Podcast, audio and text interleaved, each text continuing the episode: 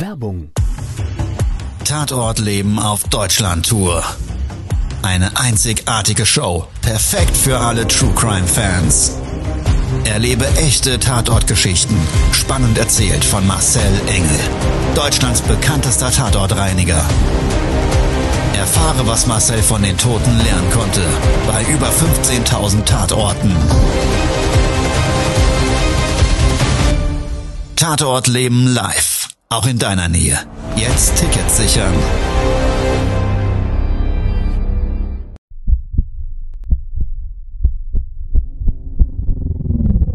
Todesursache. Der Podcast mit Tatortreiniger Marcel Engel. Es wird immer mal wieder in meinem Podcast vorkommen, dass wir sehr tief in das Geschehen eintauchen.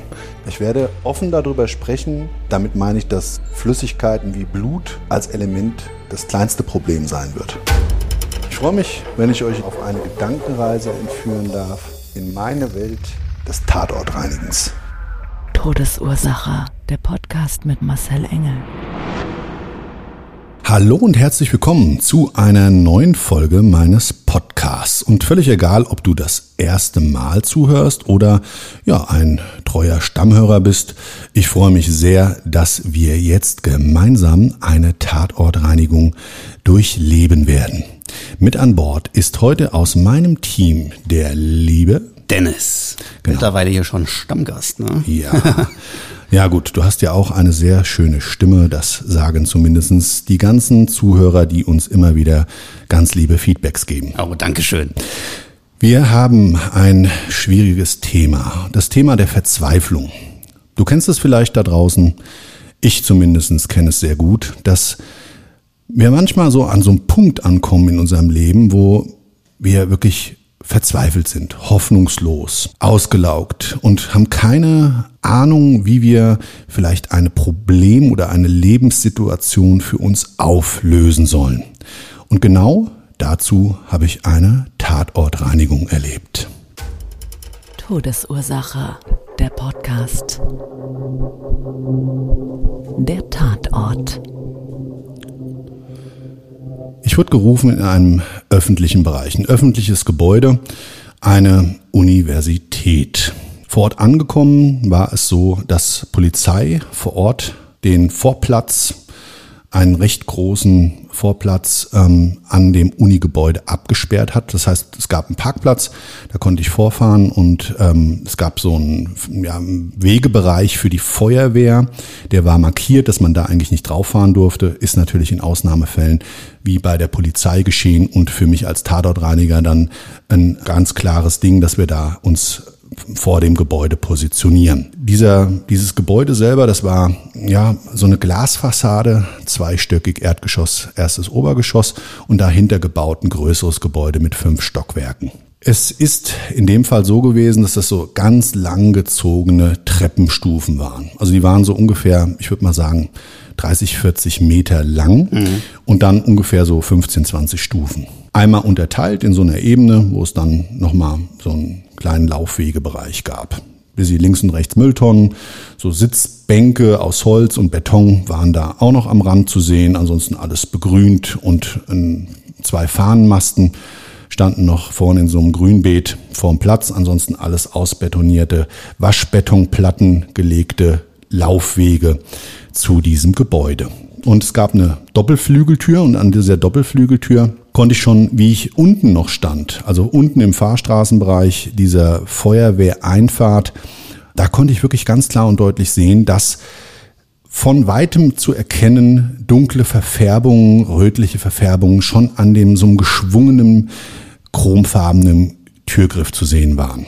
Also war klar, da Blut. ist Blut. Mhm. Ansonsten war aber auch sichtbar, dass die Scheibe gesplittert war. Scheibe gesplittert, ja. Blut an der Tür, habe ich jetzt schon natürlich ganz häufig gesehen, rührt oftmals aus Streitigkeiten, Schlägereien, ja, so ein typisches Thema, wo es dann eben zur Sache geht und da ja vielleicht einer rausrennt und sich schützt und die Scheibe fliegt dann oder die die Tür wird dann zugeknallt, zugehalten, der andere äh, drückt dann dagegen oder äh, mhm, schlägt mhm, dagegen mhm. mit dem Gegenstand oder oder oder. Also so ein typisches Szenario, und ich wusste von dem Auftrag gar nichts. Überhaupt nichts. wir fragen zwar immer, aber ich frage persönlich nicht immer nach, was ist denn überhaupt los. Manchmal bin ich ein bisschen in mich gekehrt, denke über viele Sachen des Lebens nach und da ist es einfach so, wenn du so lange etwas machst, dann bist du nicht immer automatisch im Fokus daran interessiert, was denn da jetzt eigentlich geschehen ist. Und äh, war, war das wieder ein Notfall? Oder wann, wann kam der Auftrag rein? Ja, also das kam nachmittags rein, diese Anfrage, und war darauf ausgelegt, dass es auch am gleichen Tag bereinigt werden muss. Genau, weil es ja im öffentlichen Bereich war. Genau, öffentlicher Bereich, Uni, da mm, ist wohl auch an dem Tag dann dieser komplette Eingangsbereich gesperrt worden. Es gab wohl zum Hauptgebäude noch einen anderen Zugang. Ja. Und ich glaube, unten drin in diesem Gebäude selber, das habe ich dann ja später gesehen, war die Mensa. Da gab es im oberen Teil eine Bibliothek und so weiter und so weiter. Ja, und ja, ich habe dann, wie ich vor Ort kam, mich an die Polizei gewendet. Die Polizei war auch für mich von der Zentrale angezeigt, der Ansprechpartner für den Einsatz. Und vor Ort hatte ich eine nette Beamtin, die mir gesagt hat, Sie sind der Tatortreiniger. Habe ich gesagt, jawohl. Dann bitteschön, da vorne am äh, Hauptgebäude, da ist der Tatort, den Sie bitte dann bereinigen. Brauchen Sie irgendwas? Brauchen Sie irgendwelche Hilfe? Und dann habe ich gesagt, na, schön wäre es, weil hier auch da ganz viele junge Menschen rumgestanden haben, wenn Sie mir bitte einen Gefallen tun. Ich bin da gerne gesprächsbereit und sage das denen auch nochmal selber, aber ähm, was ich halt nicht brauche, ist dann, dass da jetzt Leute rein und rausgehen. Also wenn man das irgendwie absperren könnte, wäre das toll. Und dann hat sie gesagt, gar kein Problem. Wir machen hier Flatterband und werden das so dann montieren, dass sie da ihren Ruhebereich haben in Form des Arbeitsplatzes. Da habe ich gesagt, das ist super. Also bin ich dann zu dieser besagten Tür gegangen. Und an dieser besagten Tür habe ich dann gesehen, es war so eine Scheibe mit einer Folie drin. Und zwar ist es, glaube ich, ein Schutz davor, dass diese Scheibe entweder nicht eingeschlagen wird, ein Einbruchschutz stellt es dann dar, mhm. oder aber die Folie dient zur Abdunklung. Das kann natürlich auch sein. Ich bin jetzt kein Glasexperte, deshalb umschreibe ich das mal so. Und ich habe damals auch nicht gefragt, was das jetzt für eine Folie war. Aber warum diese Folie so prägnant ist, die Scheibe war gesplittert und Sie war aber auch durchschlagen an einer Stelle. Und zwar länglich, ungefähr so 10, 15 Zentimeter lang. War die Scheibe ziemlich schmal aufgespalten. Also richtig durch, also hat richtig der Wind durchgepfiffen quasi. Ja, genau. Aber so ein, so ein Zentimeter Spalt nur. Aber Okay. der dafür ungefähr 15 Zentimeter lang. Ah, Und ja. das ist ja so eine Sache. Ich meine, klar, ich habe das alles schon mal in irgendeiner Form bei irgendwelchen Tatorten auch mal gesehen. Und gerade wenn jetzt so ein Gegenstand, ja, wenn so ein Gegenstand eben durch so eine Scheibe fliegt, teilweise bleibt der dann auch noch darin stecken oder so. Ich habe schon mal ähm, eine Tatortreinigung gehabt. Da hing in drei Meter Höhe ein Stuhlbein samt Stuhl in der Scheibe drin.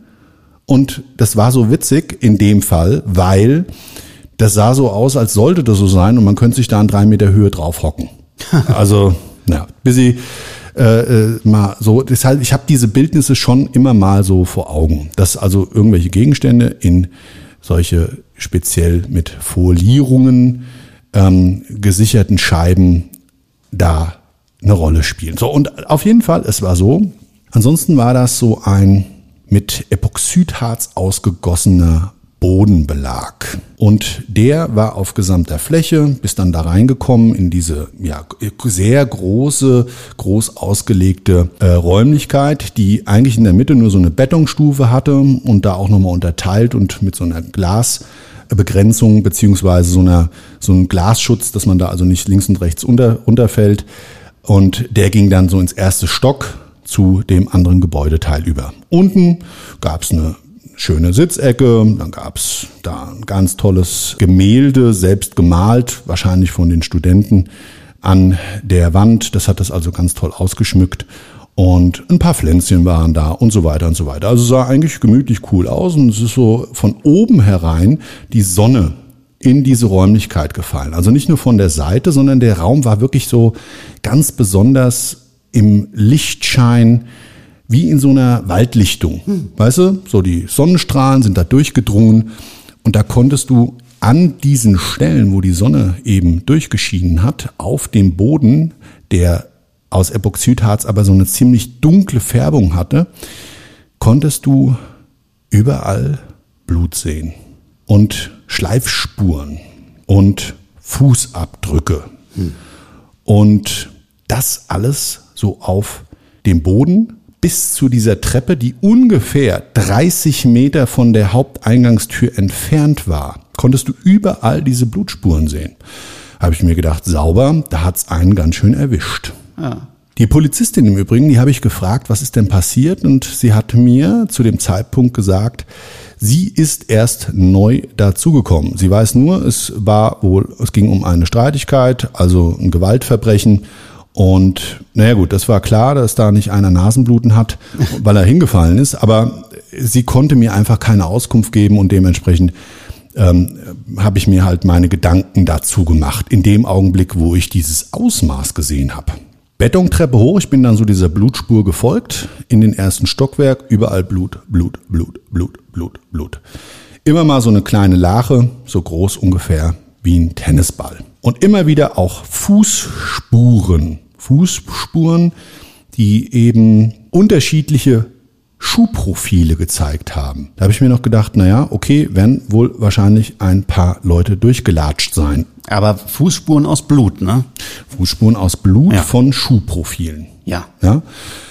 So, an dem Handlauf des Geländers, dieses Glasgeländers dieser Betontreppe, ja, da auch überall Blut. Und vor allen Dingen so lange runtergezogene Spuren, also Blut, wo jemand kurz verharrt ist, stark blutende Wunde gegen dieses Glas, was so bräunlich, ja, bräunlich, aber klar durchsichtig abgefärbt war, das Glas selber.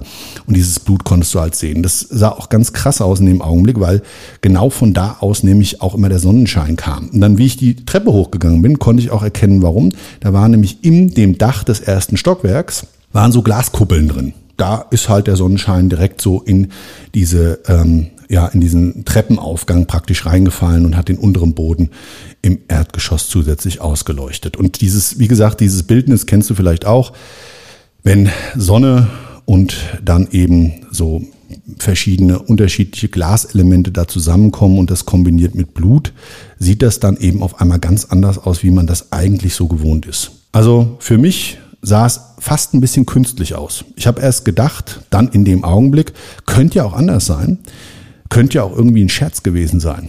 Ja, dass sich da irgendjemand so wie bei Halloween, keine Ahnung, mhm. ja, so ein, so ein äh, ist zwar ein übler Scherz, aber irgendwie ein Scherz gemacht hat mit den anderen Studenten und da, was weiß ich, mit äh, Arm ab, man sieht das ja immer mal wieder in so crazy Videos bei. Ja, ja wo die Leute total durchdrehen und da irgendwelche Scheiße filmen. Das nennt man heute Prank. Ah, ein Prank ist es. Okay, danke, ja. Also, äh, was weiß ich, äh, dann dachte ich mir echt so, dass vielleicht einer äh, durch diese Mensa gelaufen und durch diese, durch diese Räumlichkeiten mhm. und hat vielleicht so getan, als wäre der Arm ab oder so. Also so echt, so sah das auch aus. Sah echt komisch aus. Komisch, künstlich und ein bisschen für mich als erfahrener Experte und Tatortreiniger eben nicht so, wie sich sonst darstellt. Ich habe dann da oben zwei ganz nette junge Studentinnen kennengelernt, die da standen. Die haben sie auch noch nicht da rausgekehrt aus dem Gebäude. Die waren nämlich für diese Bibliothek zuständig. Standen total unter Schock. Die eine, weiß ich noch damals, der ist ständig vor lauter Tränenflüssigkeit die Brille von der Nase gerutscht. Die hat so eine richtige dicke, fette, große Brille gehabt, die wohl auch ein gewisses Eigengewicht mit sich gebracht hat und der ist einfach durch diesen nassen Nasenrücken ständig die Brille runtergerutscht beim Reden. Die hat dann auch so ganz leicht nach unten geguckt, wo sie mit mir gesprochen hat und das habe ich deshalb so in Erinnerung, weil das war schon herzzerreißend. Weil die hat wirklich geweint und geheult wie ein Schlosshund. Hm. Ganz krass. Und trotzdem habe ich sie ich habe sie beide gefragt und daraufhin hat die dann angefangen zu weinen. Da habe ich gesagt, oh scheiße, was hast du denn jetzt gemacht? Und na klar, also ich meine, weißt du, ist natürlich, dann bin ich ja selber manchmal so ein bisschen wie die Axt im Walde, äh, weil ich das natürlich häufig sehe und manchmal eben nicht sofort peile, dass es da auch Menschen gibt, die vielleicht, wenn da wirklich was passiert ist, den oder diejenigen gekannt haben, die da vielleicht zu Schaden gekommen ist. War, wie gesagt, an den Tag ein bisschen in mich gekehrt und ja, also ist dann halt so. Sie weint wie ein Schlosshund und ich konnte nichts verstehen. Ich habe nichts verstanden. Ne? Und wieder und, und immer dieses Geschneuze und Geschnäufe und Geheule und dann hat sie mal gar nichts rausgebracht. Und die Freundin selber, die war stumm wie ein Fisch. Die hat gar nichts gesagt. Ich bin dran geblieben und habe dann die Information gekriegt. Die Information, was nämlich passiert ist, beziehungsweise wem etwas passiert ist.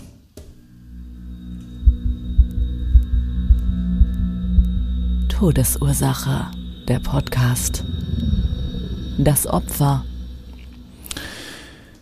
Ein junger Student hatte sich an diesem Tag bei den beiden Mädels wohl ein Buch ausgeliehen. Hat das dann da oben gelesen, da gab es so einen Bereich so mit Stühlen und Tischen.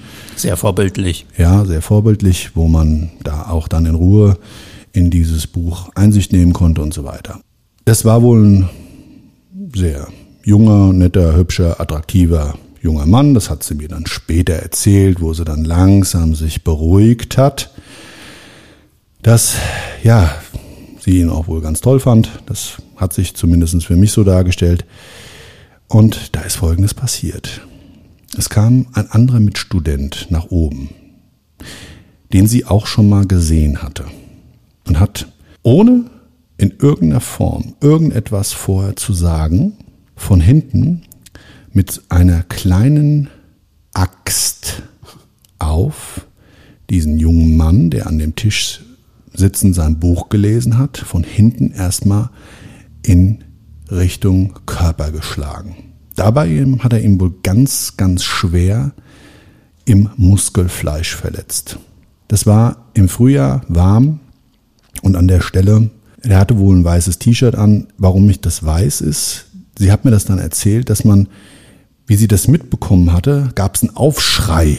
Und der andere, der Täter, wie ein Aggressor, mit, wie hat sie gesagt, so ein Todesblick.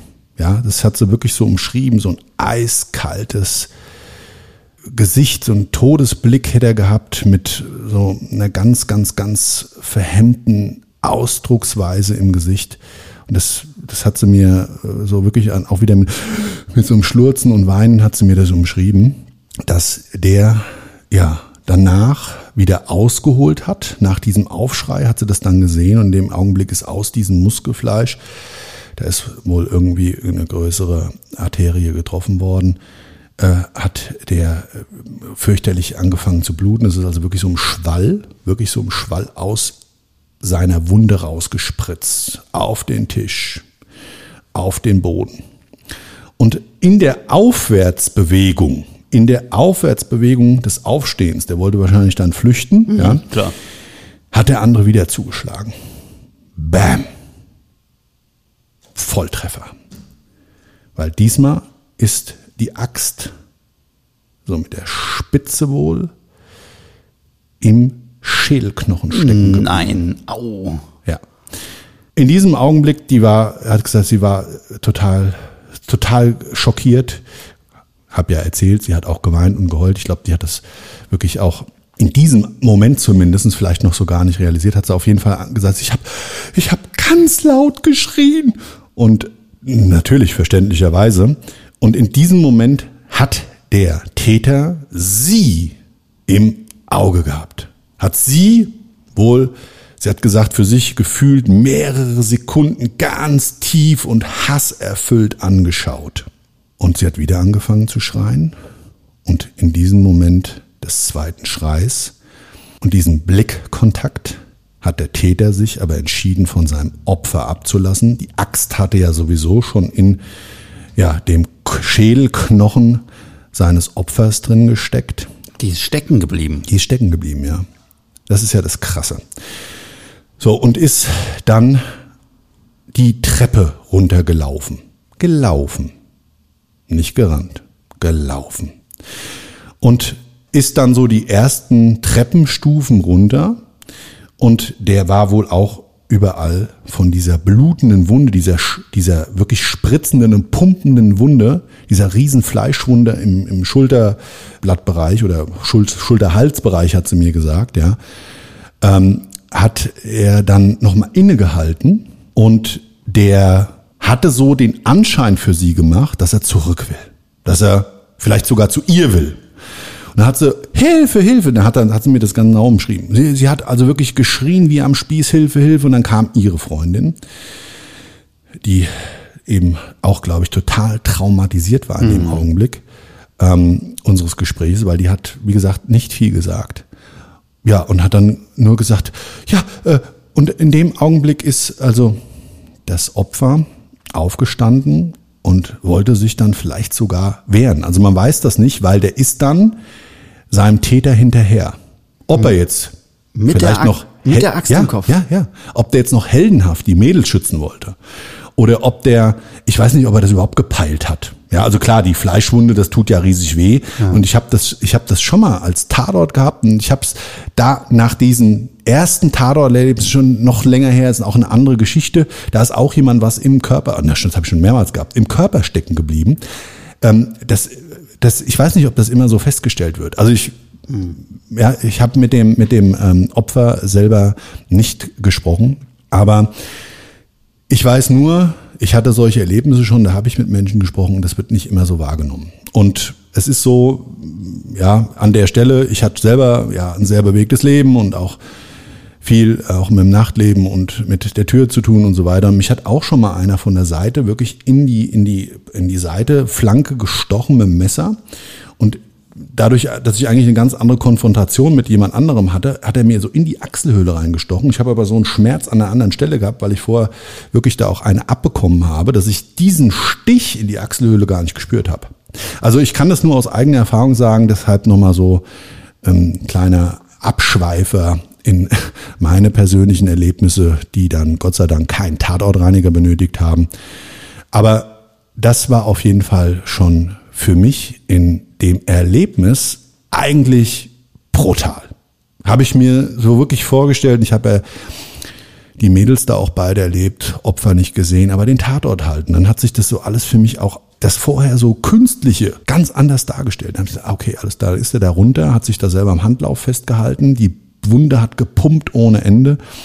Und auch da, ich, äh, ja gut, kommt jetzt wieder auf eine Story von mir, aber wenn du schwer verletzt wirst, dann ist es teilweise so, gerade wenn da an, an ja, irgendwas Versorgendes im Halsbereich getroffen wird, dann wird dir schwindelig.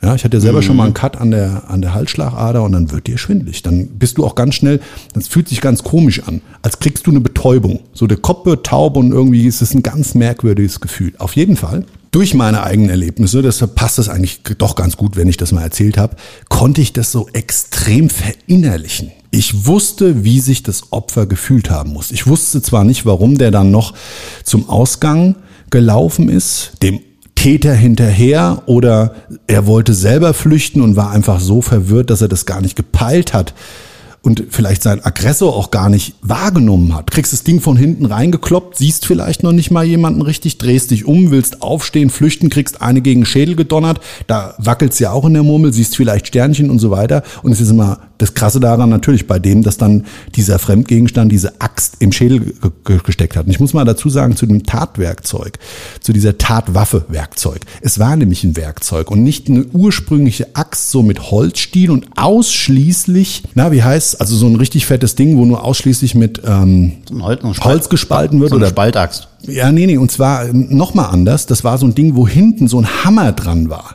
So ein Hammerteil, vorne so ein, so ein, so, ja, diese, diese Axtform. Ja. Und das hatte einen Metallgriff und so, eine, so ein Gummigriff. Also ein Metallstiel, an dem ein Gummigriff befestigt war. Ich habe nämlich später die, ähm, den Polizisten äh, äh, gefragt und da hat er gesagt, ja, Tatwaffe haben wir auch gefunden. Hab ich gesagt, oh, was, dann, ja, der, der ist dann raus und dann ist das Ding irgendwie aus dem Kopf rausgefallen, ja, oder beziehungsweise dann gelöst oder was weiß ich, er ist gegen die Tür und dann lag die nämlich neben der Tür. Die Mädels, die haben mir das ja aber erzählt, dass das Ding noch im Kopf gesteckt hat, wie der die Treppe runtergelaufen ist. Also brutal.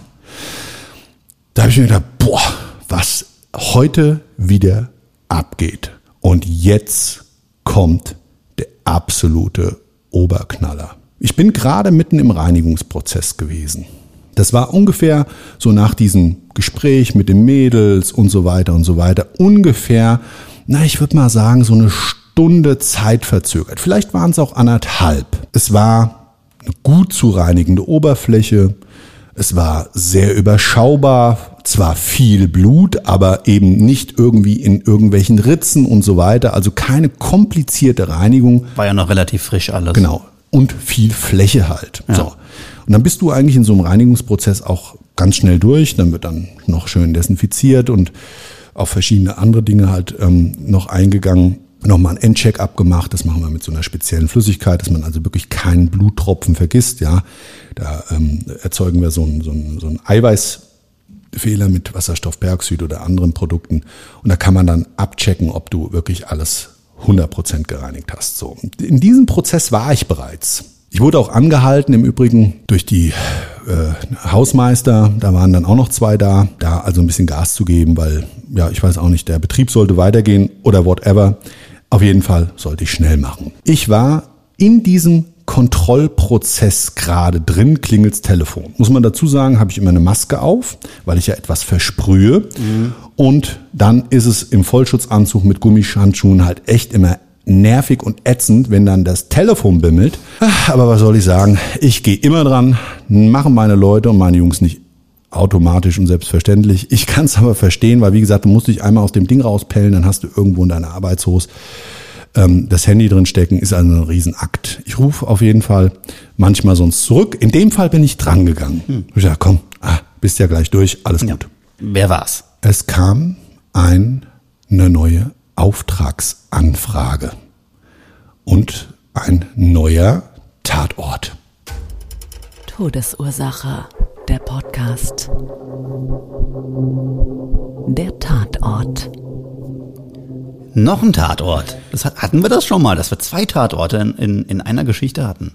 I don't know, pass auf, was kommt. Kommt jetzt ein Hammer. Unfassbar. Nach der Axt kommt der Hammer. Und zwar in dem nahegelegenen Studentenwohnheim. Hatte mich dann nämlich auf Basis dieser Beauftragung und eines zusätzlich festgestellten Tatortes die Verwaltung gebeten, mir das mal anzuschauen. Polizei schon vor Ort und in dem Fall war es sogar so, dass dort ermittelt wurde. Ich habe mir die ganze Zeit ja auch natürlich die Frage gestellt, wie du dir da draußen wahrscheinlich jetzt auch, ja, wer war denn überhaupt der Täter? Komme ich gleich dazu. Ich war also zwei Straßen weiter in dieses Studentenwohnheim. Eine riesen, riesengroße Ansammlung von junger Menschen vor diesem Wohnheim. Das wurde komplett geräumt.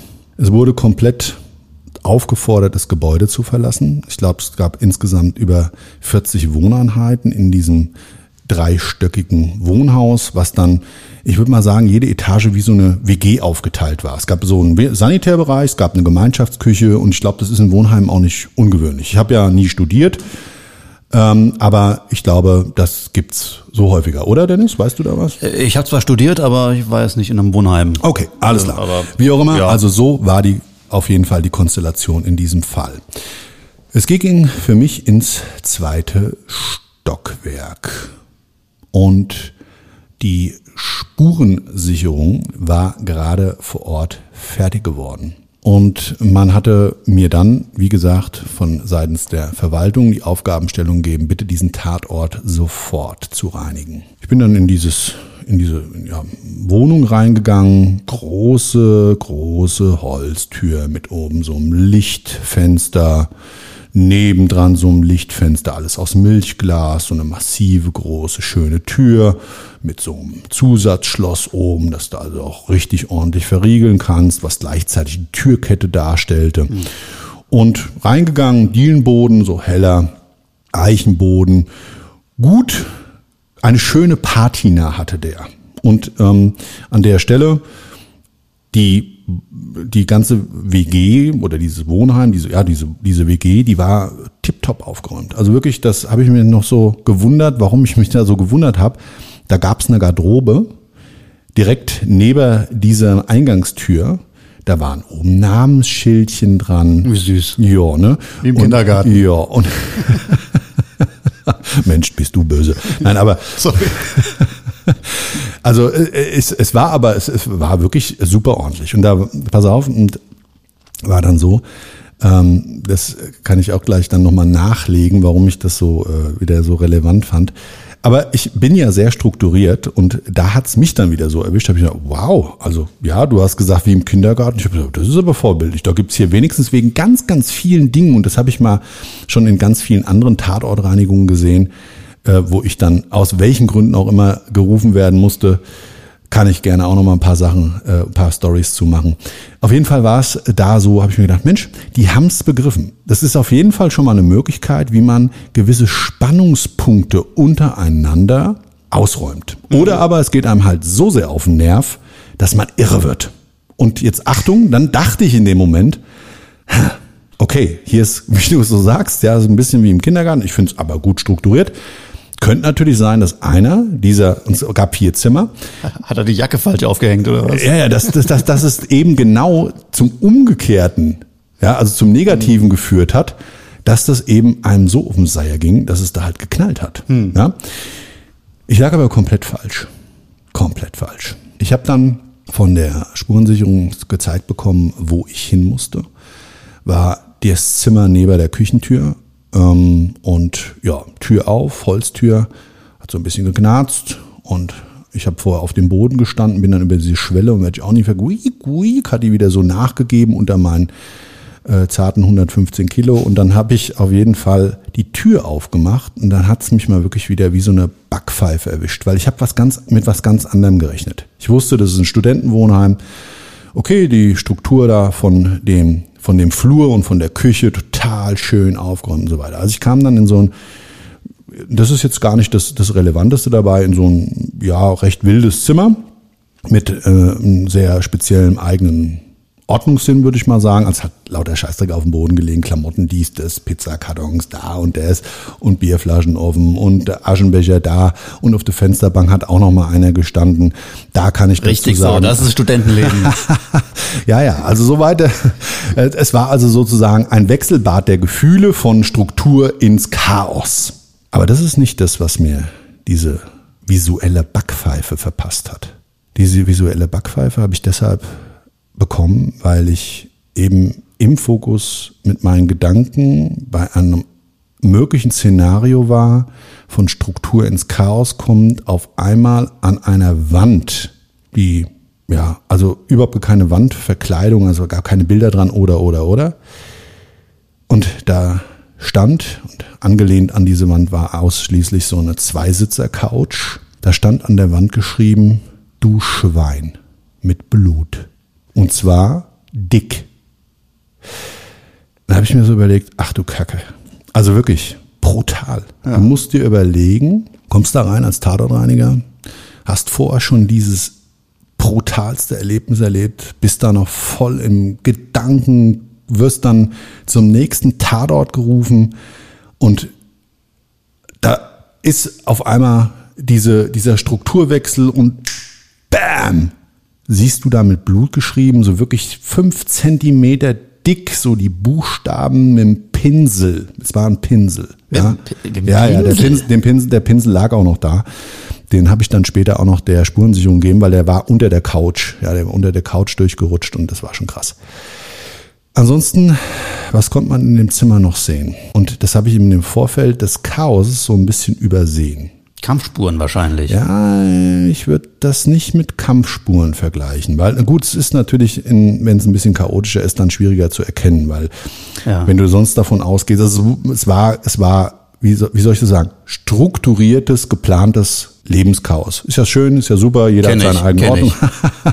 ja, ähm, da ist es so, ich muss sagen, für mich, ich kenne das halt so nicht, aber deshalb lese ich immer manchmal vielleicht auch sogar Tatortspuren falsch. Ja. ja. So, also es war auf jeden Fall ganz krass. Der Pinsel, den habe ich gefunden, lag unter der Couch und es gab zu diesem Raum so ein ganz kleiner Balkon. Und auf dem Balkon war echt krass viel Blut. Und dann habe ich es gesehen an der Tür selber. An dieser Tür war ganz, ganz viel, ja, Abdrücke und gerade eben unsere Fingerabdrücke an der Scheibe sichtbar. Also du konntest wirklich sehen, da hat einer an dem Griff draußen gehalten und irgendwie so gegen die Scheibe noch, was auch immer das dann bewirken sollte, weil die Tür ging ja nach innen auf. Man konnte an dem inneren Griff auch erkennen, dass jemand da massiv gezogen hat, mit blutverschmierten Händen. Das heißt, für mich war es klar, kein Selbstmord. Ist ja ganz klar. Schreibt, schreibt ja keiner, du Schwein, an die Wand, sticht sich vorher selber ab. Klar, also Täter. Ich wusste aber zu dem Zeitpunkt ja. noch nichts darüber. Also das ist eben das Besondere. Ich wusste ja. nichts. Ich habe die ja. Kribo beziehungsweise die Spurensicherung auch nicht gefragt. Und ja, dann habe ich angefangen zu reinigen. Kopfkino, Kopfkino, Kopfkino, Kopfkino. Und dann habe ich mir damals meine Kopfhörer genommen, habe die ans Telefon angestöpselt und habe die Zentrale angerufen. Hab ich gesagt, Leute, passt mal auf, das ist schon das zweite krasse Ding. Ich brauche jetzt mal ein bisschen Aufklärung, weil bei mir raddert's gerade und ich kann mich auf fast gar nichts mehr konzentrieren. Was ist denn hier eigentlich abgegangen? Und da war damals ein Mädel von mir an der ähm, Telefon-Callcenter-Leitung an dem Tag im Dienst, die war fixen alle. Und dann habe ich gesagt, was ist denn los? Ja, also Marcel, ich ich kann dir es gar nicht erzählen. Also sie war wirklich auch richtig aufgelöst. Und wir sind selber gerade am Recherchieren. Das legt hier gerade den ganzen Betrieb lahm. Kannst du dir vorstellen, ja? Ich habe gesagt, Leute, ihr glaubt gar nicht, was ich hier alles zu sehen bekommen habe. Und dann wollen die das natürlich auch wissen und das geht meinen Leuten, einschließlich mir, genauso wie dir da draußen. Man will dann möglichst alles detailliert erfahren. Du willst einfach wissen, was ist denn da in aller Herrgottsname abgegangen? Ja, und während ich so in dem Reinigungsprozess, wie gesagt, mit meinem Callcenter telefoniere und ich nehme mir dann einfach auch die Freiheit, die müssen dann dranbleiben, die müssen mir zuhören und so weiter und so weiter. Und ich habe denen das Geschehnis, was ich da gerade reinige, auch erzählt. Dann habe auf jeden Fall ich einem in diesem Augenblick einmal eine Info bekommen, da hat's, da musste ich aufhören zu reinigen. Da, da hat's erstmal einen Aussetzer gemacht. Und zwar habe ich dann alles über den Täter erfahren. Todesursache, der Podcast. Der Täter. Es kam nämlich der dritte Auftrag, Auftragsanfrage rein. Öffentlicher Verkehrsdienst, den wir unter Vertrag haben, mit einem Selbstmordversuch. Das ist ja Wahnsinn. Suizidversuch. Nicht viel zu reinigen, auch misslungen, Opfer im Krankenhaus und jetzt kommt's. Mein Opfer für diesen dritten Auftrag war der Täter dieser beiden Tatorte. Und zwar haben wir das nicht an diesem Tag, aber es hat uns alle extrem beschäftigt. Das war auch wirklich krass, das mit der Axt im Kopf und so weiter und so weiter du Schwein an die Wand geschrieben, in diesem Studentenwohnheim, die Tür, der Balkon, das sah alles so krass aus und wir dokumentieren ja auch alles mit Fotos, ja. In der Uni durfte ich nicht fotografieren, aber in dem Studentenwohnheim schon. Und ähm, ja, meine Leute sehen natürlich auch diese Bilder. Wir machen das zur Dokumentation für unsere Kunden, dass die einfach wissen, welche Arbeitsschritte, in welchem Arbeitsumfang wir dort gereinigt haben. Wir geben ein Zertifikat aus, was behördlich anerkannt ist, was auch international teilweise im Ausland mittlerweile anerkannt ist bei ganz, ganz vielen Behörden, wenn wir in Auslandsfilialen reinigen. Und das hat einfach den Mehrwert für den Kunden, dass er weiß, es ist alles nach bestmöglichem Wissen und Möglichkeiten gereinigt, desinfiziert und geruchsneutralisiert worden, gesamteinheitlich das Problem gelöst. Und da ist genau eben dadurch das Interesse immer weiter gewachsen und meine Leute haben da ganz, ganz viele Wochen noch mit zu kämpfen gehabt. Der Täter, der sich dann im Endeffekt selber das Leben nehmen wollte, der hat über Jahre hinweg seit der Schule zwei Menschen in seinem sozialen Umfeld gehabt, die ihm gemobbt haben, gequält haben der wurde fertig gemacht. Das rechtfertigt niemals natürlich eine grausame Tat des Mordversuches und des vollzogenen Mordes. Weißt du, wie die ihn gemobbt haben? Ja, also wirklich aufs Allerschlimmste, auch in dem Studentenwohnheim äh, haben wir noch ganz, ganz viel erfahren, nämlich von der jungen Dame, einer Mitbewohnerin, die da so viel Ordnung reingebracht hat. Mhm. Und die haben sich auch immer wieder in ihren abendlichen ähm, Treffen da in der Küche und so weiter, in diesem WG-Treffen, Wohnheim-Treffen, haben die sich allein schon darüber lustig gemacht, was der Täter in Anführungszeichen Mobbing-Opfer eben auch so alles erleiden musste. die haben von dem Videos gemacht oder beziehungsweise sein Kopf und sein Bild im Pornofilm äh, rein projiziert. Die haben ihn in jeglicher Art und Weise in seiner Leistung auch im Studium diskreditiert. Dann hat er eine Freundin gehabt, dann haben sie behauptet, äh, dass sie mit der geschlafen hätten. Und lauter so Dinge. Und Also schon richtig böse. Richtig böse. Ja. Richtig, Ja. richtig böse. Und ja, unsere Opfer sind die zwei Menschen, einer mit einer Axt und einer mit übrigens einem Küchenmesser Hm. schwerstens verletzt worden. Aber haben sie überlebt? Ja, die haben das alle beide überlebt. Ja. Also, soweit ich das weiß, auch ohne größere Schäden. Vielleicht, auch wenn ich diese Tat des Täters, Opfers von Mobbing nicht rechtfertigen möchte und auch nicht akzeptiere als Lösungsansatz für Mobbing, sich nämlich mit Gewalt so zu wehren und das muss auch schon ein bisschen geplant gewesen sein, meines Erachtens nach. Aber ich möchte an der Stelle ganz klar und deutlich mal sagen, ich bin ja selber ganz früher mal als Kind gemobbt worden. Ich weiß, was das bedeutet, wie das Menschen fertig machen kann. Ich bin da aus der Nummer rausgekommen, habe heute eine Initiative gegen Mobbing, die Mobbing stoppen soll, die auch das Umfeld von Menschen, die Mobbing mitbekommen, bekräftigen darin, dass sie aufstehen und Menschen zur Seite stehen, auch wenn die vielleicht anders sind, auch wenn die vielleicht anders aussehen und wenn die vielleicht anders denken oder sonderbar oder eigenartig sind.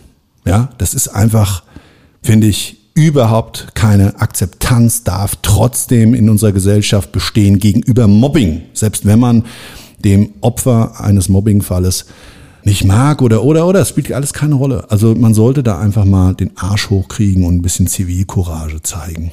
Und ich habe mir dann selber sehr viel Zeit genommen und habe diesen Fall für mich aufbereitet. Das war so auch so initial der Zündfunke, um da wirklich eine Kampagne und eine Initiative draus zu machen, Menschen zu helfen, die diese Probleme haben, weil ich einfach gemerkt habe, es ist unfucking fassbar, wie, wie hart, wie schlimm muss dieser Mensch denn in seinem Leben gequält worden sein, dass er die Bereitschaft hat, so eine Tat zu begehen. Das war ja ein richtiger Rachefeldzug. Ja, und das ist eben das Schwierige dabei. Ja, wir hatten das im Vorfeld schon mal dieses Podcast so ein bisschen angesprochen. Äh, da könnte man ja sagen, ja, das war Rachefeldzug und so weiter. Und ja, ich will da jetzt nicht das andere Wort in den Mund nehmen, weil das echt schwierig und Erklärungsbedarf hätte. Ja, äh, nämlich der Amoklauf. Es war ja wie ein Amoklauf. Ja. Seinen Es war ja. Aggressoren gegenüber. Aber nochmal, ich will damit um Gottes Willen keine dreckigen widerwärtigen und menschenverachtenden Amokläufe rechtfertigen und auch nicht diese Tat. Ich möchte eigentlich so ein bisschen mehr für uns in der Gesellschaft das hm, Verständnis und die Sichtweise von Opfern mal in den Fokus rücken, auch wenn wir die nicht mögen, auch wenn die vielleicht anders sind und auch wenn es da ganz, ganz viele Gründe gibt, wo wir erstmal sagen, hm, ja, ist ja deren Sache. Ich weiß nicht, ob wir nicht alle so ein bisschen ein Stück weit eine Mitverantwortung tragen für Geschehnisse. Um Gottes Willen, keiner von uns hat die Axt in die Hand genommen, keiner von uns hat ein Messer in die Hand genommen. Aber eins ist sicher, das gesamte Umfeld hat zu spät auf etwas reagiert, was dann später zu einer Verzweiflungstat geführt hat. Und das ist eine Sache, die geht uns, glaube ich, sehr wohl in ganz vielen Situationen des Lebens alle etwas an. Immer wieder, jeden Tag aufs Neue. Und ich glaube, wir können alle ein Stück weit dazu beitragen, an der Stelle unsere Gesellschaft ein Stück weit besser zu machen. Zittriges Stimmchen, weil es ist wirklich ganz schlimm. Ich sehe das ja jeden Tag wieder aufs Neue, wie Menschen ähm, ja da einfach ihr ganzes Leben lang vielleicht sogar mit traumatischen Erlebnissen kaputt gemacht werden. Die haben nie wieder wirklich die Chance auf ein schönes und glückliches Leben oder sie brauchen ganz, ganz viel Kraft und Energie, äh, da aus diesen Nummern rauszukommen oder von früher erlebte Erlebnisse für sich im Leben einfach, ja, wieder zu reparieren, wenn man das überhaupt so nennen kann. Ja, also, Jetzt haben wir ein bisschen, jetzt habe ich fast ein bisschen flennen müssen, aber egal, so ist es halt. Also, und genau weil mich dieses Thema so extrem beschäftigt, genau aus dem Grund gibt es heute noch einen Sonderteil. Also wenn du Bock drauf hast, dann bleib doch einfach dran. Dieser Sonderteil, der wird jetzt direkt im Anschluss eingespielt. Dennis, mal lieber, du bist auch im Sonderteil. Ich bin also, auch im Sonderteil. Wir sehen, uns gleich, sagen, wir sehen uns gleich wieder. Bis gleich, bleib kurz dran und viel Spaß bei der Sonderfolge.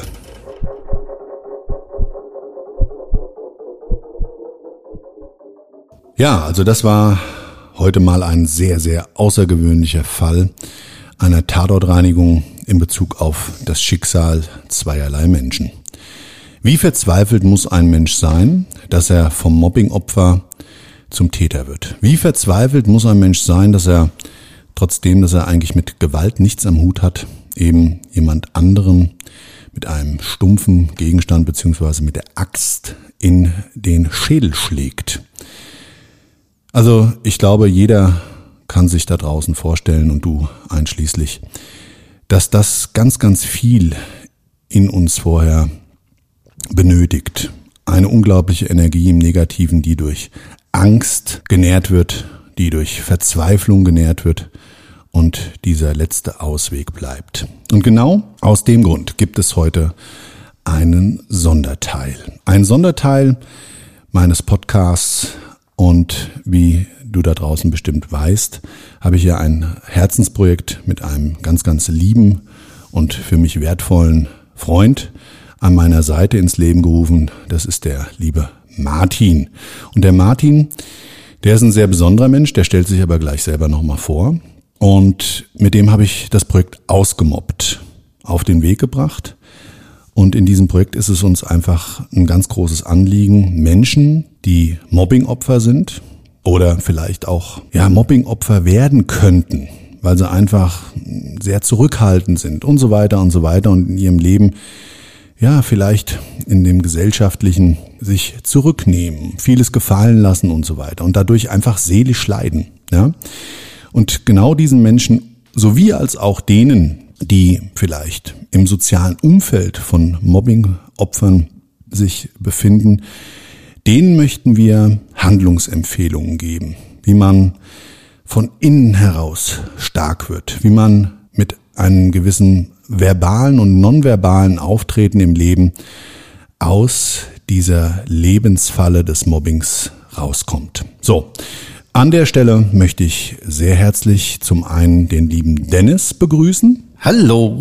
Genau, kennt ihr ja schon oder kennst du ja schon aus der Videoproduktion. So, und dann, wie gesagt, an der Stelle, mein lieber Martin, mein Freund, stell dich doch mal bitte dem Zuhörer vor.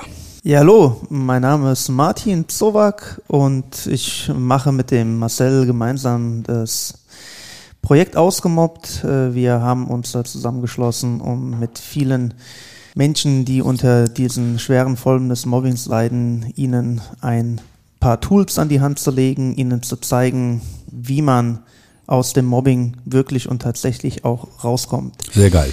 Martin, ein paar Key Facts bitte zu dir. Wie so eine äh, wie heißen das nochmal? Quattro, nee, wie heißen diese Kartenspiele? Diese äh, Quartett? Quartett. Quartett. Ja, bitte wie bei einem Quartett. Ja, äh, Ich gebe jetzt die äh. Größe, Größe, Alter, Kampfgewicht. Äh, wir brauchen von dir. Wer du bist, bist du verheiratet, hast du Kinder, bla bla bla bla. bla. Die Menschen, die kennen dich ja da draußen noch nicht und ähm, ich dich, Gott sei Dank, schon sehr sehr viele Jahre und ich weiß ja sehr viel über dich und deshalb klär uns doch nochmal auf. Also Martin Zowak, 39 Jahre alt, ich bin verheiratet, ich habe noch keine Kinder, ich bin Aber in, in Planung. Die sind in Planung. So es Gott will, hast du letztens gesagt. Genau, so, so Gott. so, so es Gott will, wird es da auch Nachwuchs geben. Sehr gut. Kampfsportschulen. Kampfsportschulen habe ich in Mainz, Dreieich und in Flörsheim jeweils eine. Da geht es um Kampfsport und Selbstverteidigung und da habe ich natürlich auch mit äh, sehr vielen Kleinen schon zu tun. Unsere Kleinsten sind äh, vier Jahre. Ab dem Alter fangen wir an mit einer Vorgruppe, wo die Kinder sehr viel noch auf spielerische Art und Weise lernen dass es Grenzen gibt. Du bist pädagogisch ausgebildet, richtig? Das ist auch richtig. Ich habe meinen Pädagogen vor ungefähr circa, ich glaube, sechs Jahren mittlerweile gemacht. In welchem Bereich? Im Bereich äh, Prävention, also Gewaltprävention. Und ähm, da habe ich auch ähm, im gleichen Zuge hin ein eigenes Programm geschrieben. Sehr, sehr geil. Und was machst du noch? Du hilfst Sens Menschen noch und auch da haben wir eine sehr geile Parallele, weil du bist ausgebildet bei deinem ehemaligen Sifu und zwar als dem Roland Liebscher-Bracht als äh, Schmerztherapeut und äh, Bewegungstherapeut nach Liebscher und Bracht. Ganz genau, ne? Das äh, muss ich an der Stelle sagen, das ist ein sehr, sehr geiles Programm. Auch ich habe mir diese Ausbildung gegönnt, weil ich immer, wenn ich über etwas rede, ähm, einfach eine Semi-Professionalität haben möchte. Und genau aus diesem Grund, weil mich Schmerzen auch in meinem Leben schon oft begleitet haben und vor allen Dingen auch oftmals eben, ja, der Schmerz, der zum Tod geführt hat, meiner Klienten veranlasst hat, tiefgründiger darüber nachzudenken, die Akzeptanz um Schmerzen und das ganze Thema drumherum. Aber an dieser Stelle darf ich sagen, wird es dazu eine Sonderfolge geben, auch mit dem lieben Martin, ähm, zu einem sehr speziellen Tatort. Martin, du hast dich jetzt vorgestellt und wir zwei, so wie es Corona das zulässt, starten jetzt auch im Sommer, Herbst, Winter unser Programm. Wir gehen auf eine Bühne, wollen Menschen in einem Bühnenprogramm begeistern. Wir gehen in Kindergärten und Schulen. Da hast du jetzt auch schon gerade was für uns terminiert, sensationell.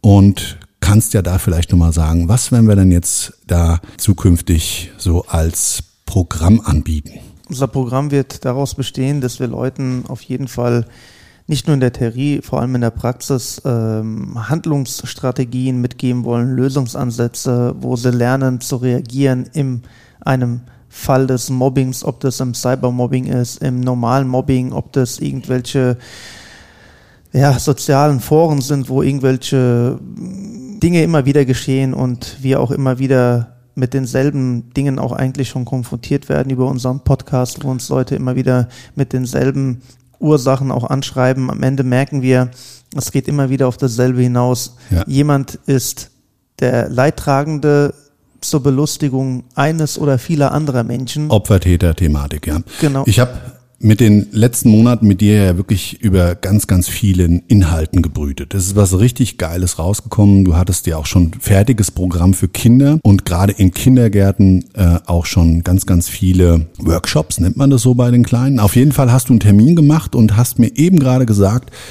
wart mal ab, Du darfst gespannt sein, was da auf uns zukommt. Ich bin mal sehr, sehr gespannt, weil, wie ist es mit den Kleinen?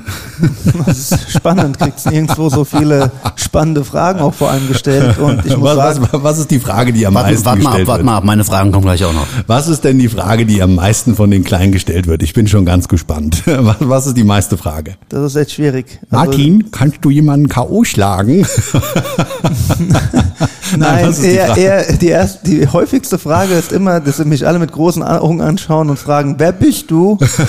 und dann stelle ich Ja. mich immer kurz vor und ja, also so beginnt es am häufigsten. Ja, sehr geil. Deshalb haben wir ja auch vorhin gerade beschlossen, wir werden jetzt für die erste Veranstaltung im Kindergarten und auch zukünftig uns äh, so richtig schicke Shirts machen lassen mit ausgemobbt. Wir haben ja auch ein spezielles Logo. Da kommen dann auch unsere Namen drauf, dass jeder weiß, gerade die Erwachsenen, die werden es vielleicht kennen, aber die Kleinen eben überhaupt nicht, dass jeder weiß, wie wir heißen und wie sie uns ansprechen können. Ich freue mich riesig drauf. Du auch? Ich Ja. freue mich sehr, sehr riesig und Sehr geil. ich muss sagen, nach der ganzen langen Phase jetzt mit Corona, da war ja gar nichts möglich gewesen und ich war ja schon in diversen Schulen und da gibt es auch schon Streitschlichter-AGs, viele Programme, auch gerade die in der Kita, die Entwicklungsförderung finde ich ganz wichtig an der Stelle auch nochmal zu betonen, es ist eine Entwicklungsförderung. Wir helfen den Heranwachsenden in der Entwicklung, in dem Fall, was mit Mobbing zu tun hat. Das so ein Und da- bisschen auseinander zu hacken, ne? da geht ja. es auch nicht nur ums Körperliche, Genau. da geht es vor allem viel um die Körpersprache, wie Mhm. ich auftrete, wie gehe ich denn empathisch mit meinen ganzen anderen Mitmenschen um und auch anderen Kindern.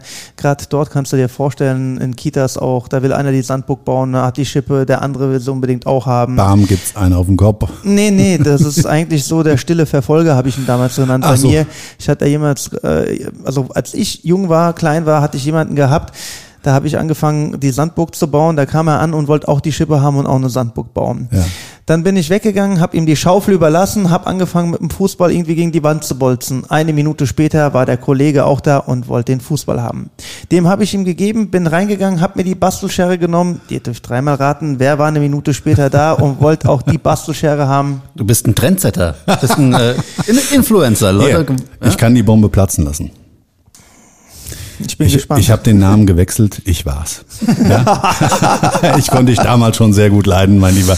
Ja, und ja, also nein, Spaß beiseite. Also ich freue mich riesig darauf, mit dir dieses Jahr da einfach in ganz vielerlei Hinsicht ähm, mit den Projektumsetzungen. Ich bin bolle gespannt auf die Lütten. Du hast da viel, viel mehr Erfahrung. Ich habe ja meine Kurse und auch so diese Workshops, was viel Gesprächskreise waren im Grunde genommen, ja, so Gruppengespräche, damals ins Leben gerufen mit gemobbten Menschen, die tatsächlich leider mit Suizidversuch oder mit Suizidgedanken oder auch Verwüstung von Wohnungen sich ausgedrückt haben und ich dann als Tatortreiniger gerufen wurde und ähm, da ich nun mal sehr gerne zuhöre und da auch, glaube ich, oftmals halt einen Zugang habe als Vertrauensperson, der einfach zuhört, ein offenes Ohr dafür hat und auch die Situation schon kannte. Ich habe das denen dann immer erzählt, ich war selber Mobbingopfer als Kind und dann haben die mich mit ganz großen Augen angeschaut, Martin.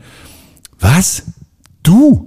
Da habe ich gesagt, ja, es hat jetzt nichts ausschließlich mit der Körperlichkeit zu tun. Ja, also, aber da kommen wir an anderer Stelle dann nochmal drauf zu sprechen gleich. So, wir haben heute so in diesem Format so was ganz, glaube ich, Wertvolles vor. Nämlich so ein bisschen die Fragen rund um das Mobbing, die wir mal angegangen sind und haben uns die mal ähm, teilweise gegoogelt und auch teilweise aus unseren letzten Gesprächen mit äh, Gemobbten einfach rausgezogen, die nämlich am häufigsten unseres Erachtens nach oftmals gestellt werden und die möchten wir heute in dieser Podcast-Folge mal im Grundsatz schon so ein bisschen anreißen. Ich muss dazu sagen, in ethischer Breite können wir nicht alles beantworten. Dafür haben wir definitiv in so einem Podcast nicht den Raum. Das ist einfach nicht möglich. Und wenn du selber Mobbingopfer bist, dann auch da möchte ich gleich an der Stelle sagen, stehen wir dir gerne zur Seite.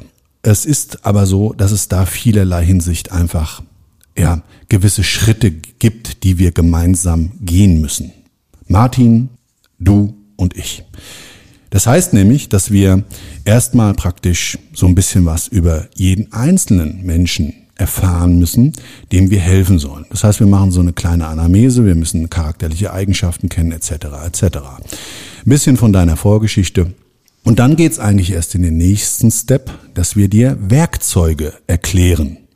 Und dann lernen wir dir diese Werkzeuge in deinem alltäglichen Leben anzuwenden, so dass du aus dieser schrecklichen Falle des Mobbings rauskommst. Also ganz wichtig an der Stelle auch ähm, ist, wir bringen den Leuten nicht in Form von Werkzeugen irgendwelche Kung-Fu-Techniken Genau. bei, wie man einem irgendwie aus der Front auf den Hinterkopf treten kann, Genau. ja, wie in einem guten Hollywood-Streifen, äh, sondern wir wollen ja den Leuten die generelle Einstellung zu dem ganzen Thema systematisch aufklären und ihnen mitgeben, wie man da genau richtig rangeht von Anfang an. Das wir machen dich stark fürs Leben. Ja, also das ist so mein Lieblingsspruch. Wir machen dich stark fürs Leben und bauen dich so auf, ja, dass du wirklich mit aufrechtem Gang und klarer verbaler, nonverbaler Sprache durchs Leben gehen kannst. erhobenen Hauptes. Erhobenen Hauptes, genau. Auch das passt da sehr gut. Ich würde sagen, mein lieber Dennis, du bist mal so lieb und hast ja unsere Fragen vorbereitet. Ich habe da mal was vorbereitet. Genau, ich habe da was. Okay. Bist du mal so nett und dann würde ich dich bitten, stell uns doch mal die erste. Alles klar, gut. Also wie gesagt, ich habe mir mal ein paar Fragen vorbereitet und wir kommen zu unserer ersten Frage. Man sagt ja, was sich liebt, das neckt sich. Ist ein kleiner Spaß, den man sich erlaubt, denn okay, wie, wie definiert ihr Mobbing? Wo hört der Spaß auf und wo fängt das Mobbing an? Ich würde sagen, Martin, ich fange mal an. Gerne. Und würde vielleicht mal auf eines der beiden Faktoren eingehen. Ja. Das ist nämlich die Gefühlswelt.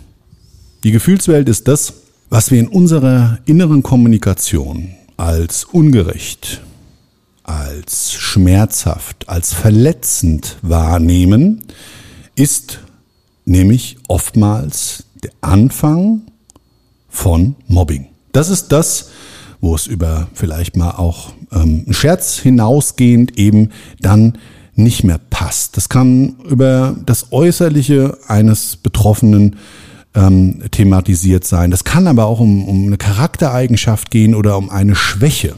Und genau das ist es, wo es dann eben so ins Innere geht, wo es dann einfach tiefgründig wehtut und dann ist das ein Faktor des Mobbings.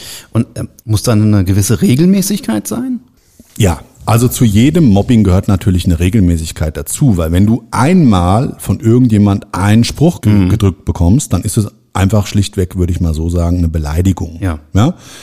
Wenn jemand in deinem Umfeld oder in dem wiederkehrenden Bereich deines Lebens, auch auf Verkehrswegen im öffentlichen Raum oder oder also fremde Menschen, die du aber trotzdem immer wieder triffst, ja, ist ja nicht zwangsläufig dein soziales Umfeld, aber eben auch da kann es Mobbing geben und das findet in der Regelmäßigkeit statt. Ja. Martin, du hast doch bestimmt auch noch zu dem Thema, wann ist es Mobbing und wie fühlt sich's an, habe ich ja gerade gesagt. Was gibt's noch für Faktoren? Ab wann ist es denn Mobbing? Mobbing ist es dann, ab wann es physisch wird oder psychisch wird. Ne? Also nur diese beiden Faktoren gibt es da von der Art des Mobbings. Entweder erreicht mich einer körperlich oder es erreicht mich einer mental. Ja, das heißt, wenn du angegriffen wirst, ne? Ja, wie, wie, entweder, könnte so ein, wie könnte so ein Angriff aussehen? Tja, der kann einfach nur ein blöder Spruch sein oder es kann schon so ein leichter Nackenklatscher sein, so ein Gehfehler, die man kennt, ein Schubser, ein Anrempler. Da gibt es viele Dinge. Die können auch sein, dass jemand einfach ein Spuckrohr nimmt und mir einfach mal was gegen die Backe rotzt. Ne? Also kennt hm. man ja alles. Ne? Ja, also immer dann, wenn es genau psychisch oder physisch sich einfach falsch anfühlt für den Betroffenen, dann ist es sehr oft tatsächlich auch schon Mobbing. Seht ihr denn unterschiedliche, ich sag mal, Mobbing-Kategorien? Also es ist ja ein Unterschied jetzt, ob ich, ob das Mobbing in der Familie stattfindet oder in der Schule, auf der Arbeit, im Freundeskreis. Wo sind da die, die Unterschiede? Jeder hat so in seinem Leben eine gewisse Rolle. Und jeweils in jedem einzelnen Umfeld hast du natürlich eine andere. Ja? Zu Hause bist du vielleicht der liebende Familienvater, das Familienoberhaupt, der über zum Beispiel die Erziehungsaufgabe auch eine gewisse Position hat, bist aber auf der Arbeit beispielsweise der Angestellte mit einem Vorgesetzten und hast ja dadurch auch schon so ein gewisses Hierarchienleben. Und genau das macht dann auch den Unterschied in Form von dem Mobbing, weil das war schon immer so und wird immer so bleiben. Wenn jemand zu dir sie Arschloch sagt oder du Arschloch, weil er dich eben kennt oder nicht kennt, vorausgesetzt du bist keins, dann tut das eben auch unterschiedlich weh. Und das ist genau der Punkt an der Sache. Dein soziales Umfeld und deine Position in diesem und dementsprechend dann die Menschen, die dich mobben, machen nämlich die Intensivität sehr unterschiedlich wahrnehmbar. Kategorien gibt es sicherlich viele und unendliche, unterschiedliche. Am Ende ist es immer, wenn jemand erreicht wird, dass er sich seelisch oder körperlich schlecht fühlt, dann ähm, ist es auf jeden Fall Mobbing und die Kategorie ist unerheblich, welches ist. Ist ganz einfach, Dennis. Was für dich ein Spaß ist, versteht der Marcel auch noch als Spaß, ich empfinde schon als keinen mehr. Umgekehrt, was ich als Spaß empfinde, empfindet ihr beide als keinen Spaß. Wer hat nun recht? Äh, da, da können wir uns unendliche diskutieren. Fakt ist einfach, ab da, wo sich jemand anfängt, nicht mehr gut zu fühlen, fängt es an, nicht wichtig zu sein, welche Kategorie es ist. Es gibt eine Schmerzskala von eins bis zehn und je nachdem, nach der wird man dann auch getroffen. Nun ist es ja so, dass, ähm, ich sag mal, für die jüngeren Generationen die Präsenz im Internet unglaublich wichtig ist. Unsere älteren Zuhörer, äh, weiß nicht, wie die den Bezug dazu haben, die sind ja jetzt nicht mit dem Internet und Handys aufgewachsen. Was für eine Bedeutung hat das für Cybermobbing und ähm, wie schlimm kann das für ja, Kinder und Jugendliche sein, da im Internet gemobbt zu werden? Cybermobbing ganz schlimm. Ich glaube, der Marcel wird es euch allen bestätigen können mit der Todesursache. Leider erreicht man nicht alle und leider ähm, gibt es dann auch Todesfälle dort. Das ist A zum Cybermobbing. B, ganz wichtig, virtuelle Akzeptanz, virtuelles Leben, virtuelle Likes, virtuell geliked werden, großes Thema. Die Präsenz davon, was Cybermobbing anrichtet oder wie groß Cybermobbing ist, ist, es werden täglich von fünf bis elf Jahren, geht man davon aus, 24 Prozent in Deutschland gemobbt. Das sind meines Kenntnisstandes knapp so an die 700.000 Kinder. Ja. Und man sagt, bei den 13- bis 19-Jährigen wären das knapp an die 40 Prozent.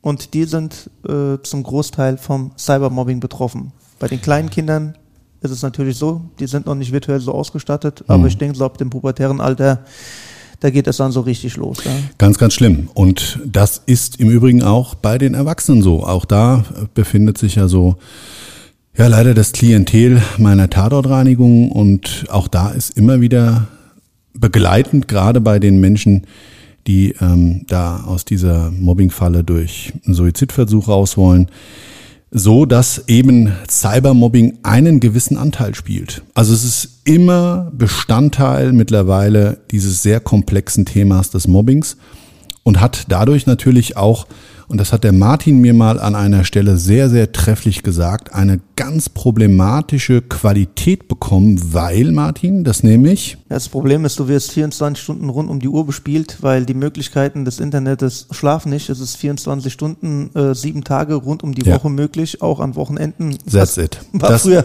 war früher nicht möglich. ne? Genau, das ist das, das ist das Problem. Die Leute kommen gar nicht mehr in eine Denkpause. Die kommen überhaupt nicht mehr mal wirklich aus diesem ständigen und stetigen Mobbing heraus, außer sie cutten für das sie oftmals trotzdem relevante Kommunikationsmedium Telefon. Das ist echt mittlerweile ein Riesenproblem. Mit den Smartphones ist es auch in den letzten Jahren zumindestens was sich bei der Tatortreinigung da abspielt, ganz klar und deutlich mit dem Trend des mehr zu Cybermobbing äh, zu erkennen. Also ein schwieriges Thema, der Umgang sowieso in dieser virtuellen Welt mit Menschen, die uns vielleicht überhaupt nicht kennen und den Wert, den wir darauf legen, wie diese Menschen uns wiederum beurteilen. Ja, weil auch da gibt's ganz, ganz viele äh, Dinge, die wir in unserem Kurs aufbereiten, was so das Selbstwertgefühl nämlich anbelangt und wie man das nämlich außerhalb dieser virtuellen Welt, so wie es eigentlich früher gang und gäbe war, nämlich mit ganz, ganz vielen Tools und Skills, wie man sich wirklich selber persönlich da kräftigen und bestärken kann und das eigentlich das wahre Leben darstellt. Aber wir sind ein bisschen schon abgeschweift und zwar zu der nächsten Frage, lieber Dennis. So ein Mobbingverhältnis entsteht ja jetzt nicht von jetzt auf gleich. Was sind denn die Anzeichen dafür, dass es jemand auf mich abgesehen hat? Wie erkenne ich frühzeitig die nahende Mobbingfalle? Ja, Martin, was, du hast da auch eine sehr, sehr schöne Sichtweise zu, die ich äh, an der Stelle immer nur feier und äh, wäre ganz schön, wenn du das mir nochmal für den Zuhörer da draußen erzählst. Das erste Anzeichen ist ja meistens dann, wenn ich merke, dass ich mich nicht gut fühle. Und was sind die ersten Anzeichen dafür, woran ich merke, dass das jemand bei mir versucht, mit dem Mobbing zu starten, ist, jemand erlaubt sich halt ganz viel. Ist eine Antestung. Wie viel kann ich mir bei dir erlauben? Genau, es wird Mal- abgeklopft. Ne? Warum, warum habe ich dich das jetzt sprechen lassen? Weil es oftmals ja beim Kampfsport genau dasselbe ist. Beim Boxen sagt man, man geht die erste Runde erstmal um den Gegner als solches zu lesen. Man liest dem sein Körperverhalten, seine Boxlänge und so weiter, der Jab, wann kommt welche Bewegung und so weiter. Man liest den Gegner und im Übrigen im Allgemeinen beim Profisport, jeder Gegner wird vorher getrackt, der wird gelesen aus vorhergehenden Spielen etc. etc. Martin, du schreist schon nach äh, nach dem Wort. Was was hast du dazu? Der, der Boxkampf, wofür man äh, in meinen Augen hat das den allerhöchsten Respekt, braucht man eine unheimliche Kondition, man braucht Strategien, man hat Zeit, Dinge zu trainieren, die man aber auf dem Schulhof, auf dem Heimweg, in der Arbeit oder egal wo man ist, nicht hat, weil der Kampf passiert plötzlich. von jetzt auf gleich. Es gab keine Vorbereitung. Ja. Auf einen Boxkampf kann ich mich oft vorbereiten, auf ein Training kann ich mich mental vorbereiten, auf was Unvorhergesehenes ist man leider oft sehr schlecht vorbereitet. Absolut. Und das ist auch eine ganz schlechte Metapher gewesen. Das macht aber nichts.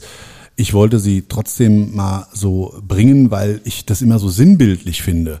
Dafür, was, was manche Menschen denken, wie sich ganz, ganz viele auf so, so relevante Dinge im Leben eben vorbereiten.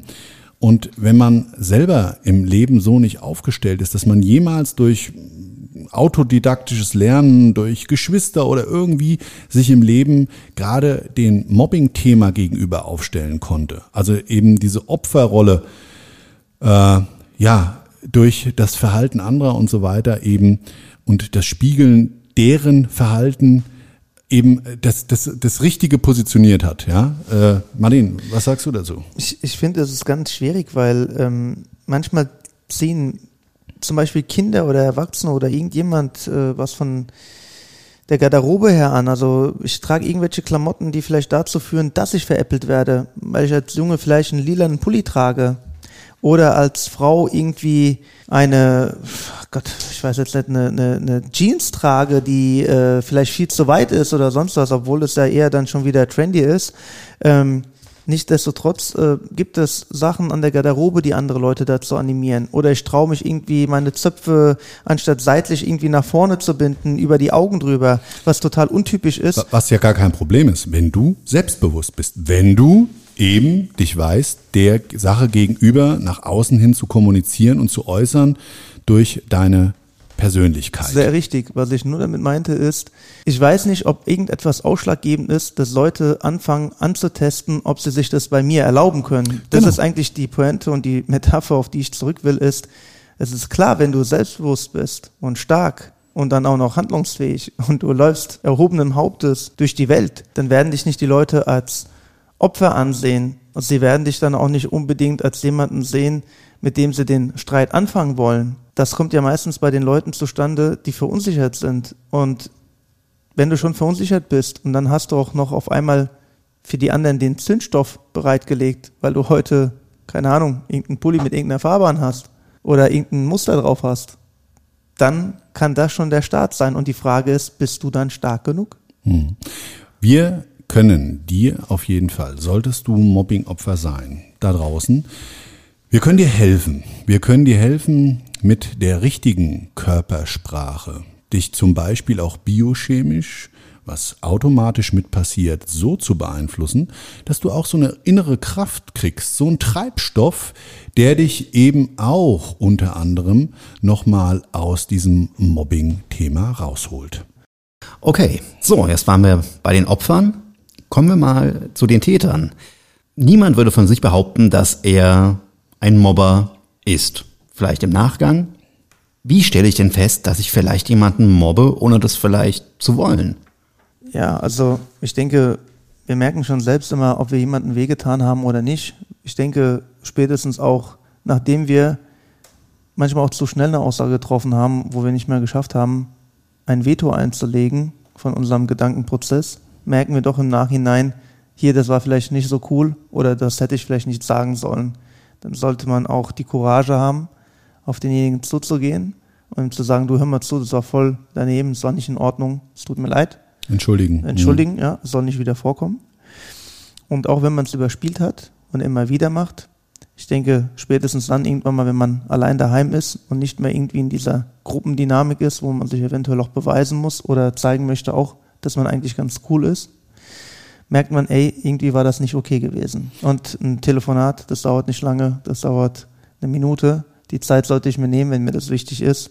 Und am Ende, denke ich, sagt immer uns unsere innere Stimme schon, was richtig ist und was nicht richtig ist. Ich glaube auch, wenn du so ein Täter-Syndrom hast, ich würde das mal so auch tatsächlich nennen, dann, und du siehst das so selber bei dir da draußen, dass du vielleicht mal ab und zu einen Scherz über einen Menschen zu viel machst oder dir auch selber so denkst, oh Mann, da habe ich aber ganz schön über die Stränge geschlagen.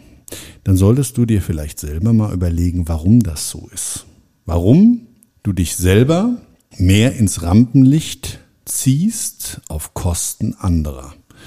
Ich meine, wenn ein Comedian das macht, dann ist das Programm. Wenn ein Comedian-Programm zu deinem Lebensinhalt wird, dann wechsel entweder deinen Beruf oder aber fang an, dir mit deiner inneren Kommunikation ein persönliches Gleichgewicht zu schaffen, auf deren Basis dein eigenes Leben wichtig genug ist und du nicht das anderer belastest, eben durch Scherze und Mobbing, damit du dich selber besser fühlst. Ja, ich finde auch, jetzt nochmal abschließend, das, was du schon gesagt hast, es trifft wieder den Nagel komplett auf den Kopf. Ich finde auch, man sollte differenzieren, wenn jemand jemanden sagt, der sein Lügner ist, weil er wirklich immer irgendwelche Unwahrheiten über einen anderen oder über mich selber verbreitet, dann versuche ich ihn nicht zu mobben in dieser Hinsicht, sondern ich versuche ihn darüber aufzuklären, dass das, was er macht, nicht okay ist und dass er damit auch Schaden anrichten kann und zwar auch einen gewaltigen. Ne? Weißt du, was ich immer noch das Allergeilste finde? Und das versuche ich wirklich ganz, ganz, ganz oft zu beherzigen, nämlich über meine persönliche, das betrifft jetzt nur ausschließlich mich, über meine persönlichen Fehler und über meine persönliche Dummheit möglichst so oft wie möglich im Leben zu lachen. Ja? Ich glaube, das ist ganz wichtig. Wir sollten uns nicht immer persönlich zu wichtig und zu ernst im Leben nehmen. Und das kann schon mal so ein Tipp sein, um zum Beispiel andere Menschen nicht mehr in den Fokus zu ziehen und auf deren Basis sich dann ja selber ins Rampenlicht ziehen. Ich finde das toll, Marcel, weil ich sage immer meinen Kids an den Selbstverteidigungsschulen, wer sich nicht mehr selbst veräppeln kann und auf die eigene Schippe nehmen kann, das sage ich auch den Jugendlichen Erwachsenen eigentlich, über den hat der Ernst des Lebens gesiegt. Und ich weiß gar nicht, ob wir den Ernst alle haben wollen, weil ich liebe den Spaß, den ich im alltäglichen, ja, in meinem Tagesablauf äh, leben darf. Den feiere ich immer. Bravo. Und, ähm, Bravo. Ich weiß, ich lache ja auch immer viel mit dir. ja, und es ist, es ist tatsächlich so. Es gibt ja so ganz viele ganz viele äh, Mentaltipps, ja, also wo man wirklich sagt, okay, das rührt aus gewissen Prozessen, die dann im Körper stattfinden und so weiter und so weiter. Und ich will nicht sagen, dass das ganze Leben lächerlich gemacht werden soll, aber wir sollten uns oftmals überlegen, ob die ein oder andere Ernsthaftigkeit vielleicht tatsächlich mit einem schönen Lächeln begleitet auch so ein bisschen ganz andere äh, Energie auf einmal gewinnt. Ja, also, aber wie gesagt, das sind alles Dinge, da sprechen wir in unserem Kurs und auch in unserem Bühnenprogramm viel intensiver drüber und geben auch ganz klare und deutliche Beispiele und Tipps, wie du dich selber im Leben einfach anders konditionieren kannst und du wirst merken, das ist so tatsächlich ein Stück weit, dass dich das zu einem glücklicheren Leben führen kann. Ne? Gut, ähm, lieber Dennis, sei doch mal so nett und die nächste vorbereitete Frage. Die nächste, ja genau. Also machen wir mal so ein kleines, kleines Rollenspiel. Also ich versetze mich erstmal in die Rolle eines Gemobbten. Wir haben ja schon mal drüber gesprochen, wo hört der Spaß auf und wo fängt das Mobbing an. Jetzt fühle ich mich gemobbt von jemandem, den ich vielleicht kenne und bin verunsichert. Bin ich vielleicht zu empfindlich soll ich jetzt was unternehmen? Überreagiere ich dann vielleicht? Ich möchte einfach nicht, dass die Situation dann noch schlimmer und unangenehm wird. Hm. Ja, also wenn du jetzt genau mit so einer Fragestellung an uns herantreten würdest, dann gibt es schon mal eine ganz, ganz klare Aussage dazu. In seiner inneren Kommunikation sich Sachen zu hinterfragen, ist zwar gut, aber Sachen im kompletten Selbstzweifel zu kommunizieren, schon mal brandgefährlich. Mhm. Aber lassen wir das mal außen vor, dass der Sinn und Zweck ist, einfach zu sagen, ich möchte nicht überreagieren, ich möchte keine Eskalation hervorrufen und eigentlich das potenzielle Mobbing, was ja vielleicht eigentlich noch keins ist, ich weiß es nicht genau, ähm, dann nicht zu einem wird. So. Martin, was würdest du denn sagen, wie man so etwas für sich und da kommt eigentlich auch schon ein Stück weit die Antwort. Ich hätte sie jetzt fast schon so ähm, äh, ja, verraten. Was kann man denn machen? Wenn, wenn ich mich frage, ob ich gemobbt bin oder, oder ich sage, ich fühle mich gemobbt und ich bin verunsichert, dann sind das Warnsignale. Mein Körper möchte mir was mitteilen, da stimmt was nicht. Das Ganz ist genau. Nummer A. Wenn ich aber jetzt, und das ist so ein bisschen ja, widersprüchlich in sich, ne, das ist so ähm, paradox, wenn ich mich dann wieder selbst frage, ob ich zu empfindlich bin, soll ich etwas unternehmen? Kann ich oder, oder ich möchte auch nicht überreagieren, da ich Angst habe, dass es vielleicht noch schlimmer werden könnte. Und wenn ich dann die Kernworte in diesen Fragen herauspicke, empfindlich, Unternehmen, überreagieren, schlimmer, dann sind verschiedene Faktoren drinne. Die erste Frage ist, ich stelle meine eigenen Gefühle mit der Empfindlichkeit in Frage. Mhm. Dann sagt mir mein Kopf und mein Geist, ich muss aber was unternehmen, weil ich nicht möchte, dass es so bleibt. Daher kommt dann das, ich möchte was unternehmen.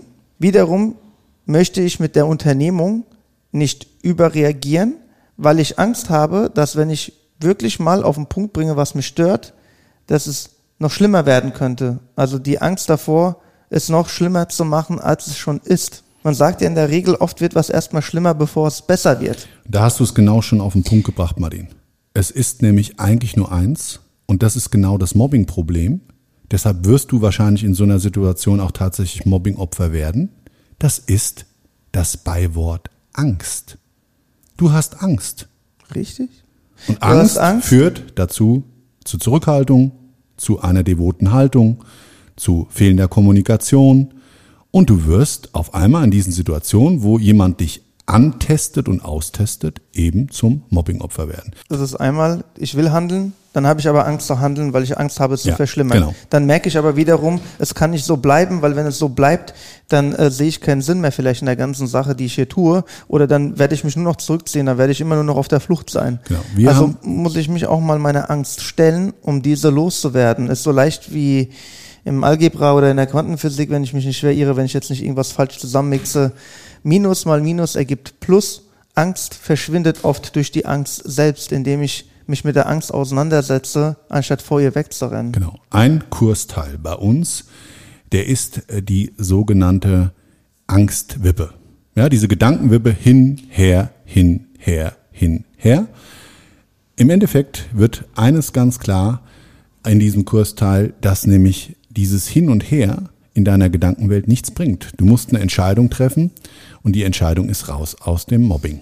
Lieber Dennis, dann stell uns doch mal bitte die nächste Frage. So, jetzt eine Frage, die vielleicht auch viele Eltern unter unseren Zuhörern interessieren könnte. Wie soll ich denn als Außenstehender reagieren? Zum einen äh, gibt es ja die Gefahr, dass ich dann selbst ins Visier gerate, gemobbt zu werden. Oder ähm, die Gefahr, dass das Opfer vielleicht noch schwächer dasteht, als es schon ist. Ne? Also wenn die Mama kommen muss und das Kind beschützen muss, dann steht das Kind ja hinterher dann auch blöd da. Mhm. Gut, das ist natürlich fallbezogen unterschiedlich und hier nicht pauschal zu beantworten. Aber eins kann man im Grundsatz sagen. Das Wort dafür zum Beispiel in, in der, ähm, ja, ich sage es immer im öffentlichen Raum, heißt ja Zivilcourage. Ja, für jemanden anderen einspringen, wissentlich dessen, dass man selber ja entweder Opfer wird oder aber zumindestens in diesem Beistehen des Opfers selber zu Schaden kommt. Ob jetzt verbal oder körperlich spielt erstmal im Grundsatz keine Rolle, mag vielleicht natürlich je mehr Gewalt dort physisch eine Rolle spielt, noch eine größere Hemmschwelle darstellen. Und genau da haben wir auch viele hilfreiche Tools. Man muss nämlich ganz klar und deutlich sagen, du kannst solche Situationen trainieren. Du kannst dich konditionieren, so dass du in Gefahrensituationen und die können eben nicht nur für dich im öffentlichen Raum bestehen, sondern auch Menschen, denen du eigentlich dann in der Zivilcourage zur Seite stehen möchtest oder vielleicht auch solltest, so vom, vom äh, Sozialaspekt her. Das kann man trainieren und da kann man sich dann eben in dieser trainierten Situation, und das kennen wir aus dem Straßenverkehr, ja, da gibt's Fahrsicherheitstrainings für gewisse Wetterbedingungen. Warum ist es so? Weil wir die einfach nie haben. Aber wenn die Situation da ist, sie eben uns in der Entscheidung, die wir in diesem Augenblick treffen, unser ganzes Leben lang, eben sehr, sehr fundamental beeinflussen kann. Und ich weiß auch aus der Hinsicht, dass der Martin da noch was ganz, ganz Hilfreiches zu sagen hat.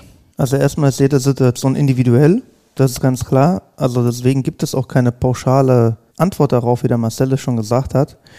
Was wichtig ist, ist, bei allen Fragen und guten Absichten, die ich habe, sollte ich mich nie unnötig selbst in Gefahr bringen. Wenn ich Angst habe, dass ich nicht Herr dieser Lage sein kann, dann bin ich vielleicht auch nicht in der Lage, auf die Art und Weise zu helfen, wie ich es glaube, wie man helfen müsste.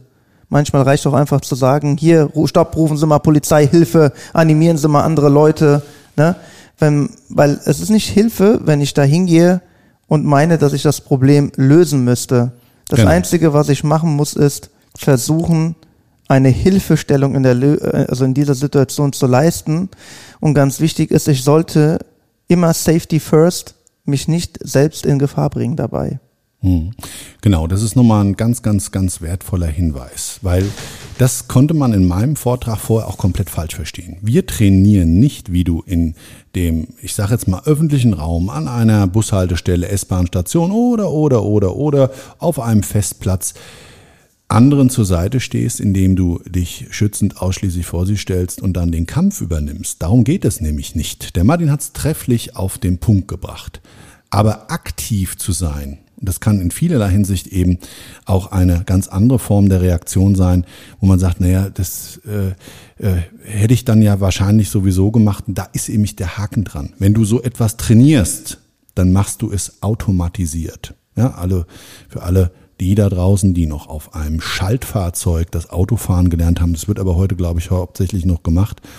Da weiß man, wenn man so ein Fahrzeug fährt, der einen Schalter hat, dass man erstmal eine Zeit gebraucht hat, um den ersten, zweiten, dritten Gang und so weiter, um das alles so praktisch zu verinnerlichen und im Unterbewusstsein abspielen zu lassen. Und da geht's nämlich auch gerade, wenn man Menschen zur Seite steht, wenn man Menschen hilft, dass die Reaktion, die Aktion aneinander gekoppelt, automatisiert im Unterbewusstsein praktisch eingepflanzt werden kann und dann ist das wirklich für alle eine wirkliche Hilfe. Immer unter Bedacht des Eigenschutzes.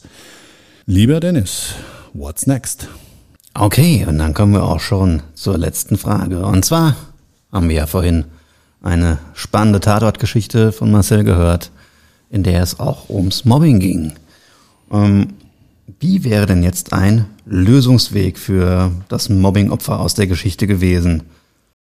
Ich spreche jetzt mal gleich für uns beide und dann hat der Martin da auch noch mal was zu, zu sagen. Wir würden uns niemals anmaßen, bei so einem ganz krassen Fall, wo das Kind schon in den Brunnen gefallen ist, unser ausgemobbt darauf zu spiegeln und zu projizieren, zu sagen, das und das Tool wäre es gewesen, wie die Situation hätte vielleicht verhindert werden können. De facto ist alles, was wir vorher besprochen haben, ist auch ein Stück weit schon damit eben die Antwort auf diesen Mobbingfall gewesen.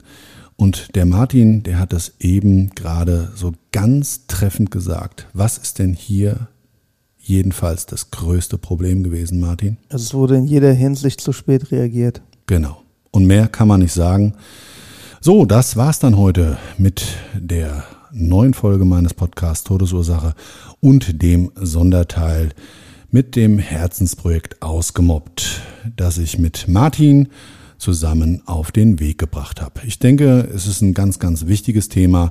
Wenn es dich interessiert, ob du Opfer bist oder aber auch gegebenenfalls ein Opfer in deinem sozialen Umfeld kennst, dann folg uns gerne auf Instagram, Facebook und unseren Social Media Kanälen. Da kannst du viel mehr erfahren rund um das Thema und auch unseren Kursen sowie unserem Programm als solches. Vielen Dank, dass du heute dabei warst. Ich wünsche dir noch einen wunderschönen Tag, was auch immer davon übrig ist. Bis dahin, ciao, dein Marcel. Und vielen Dank auch an alle Zuhörer. Liebe Grüße von mir, vom Martin. Und vom Dennis. Ciao, ciao. Das war's schon mit der neuen Folge von Todesursache, der Podcast mit Marcel Engel, Kopf einer eigenen Spezialreinheit und Tatortreiniger bei mehr als 12.000 Orten auf der ganzen Welt. Was kann Marcel für dich bereinigen? Jederzeit. Weltweit. Melde dich oder klick dich einfach mal durch auf marcelengel.com. Empathisch, tiefgründig, ehrlich. Todesursache lässt dich garantiert nicht kalt. Seid dabei. Ich freue mich. Abonniere die Staffel und du kommst für keine Folge zu spät.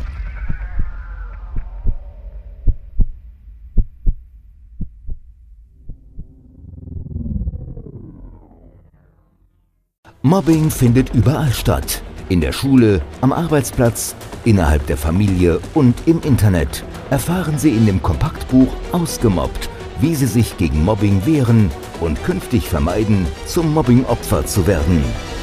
Ausgemobbt von Marcel Engel und Martin Zowak. Überall im Buchhandel.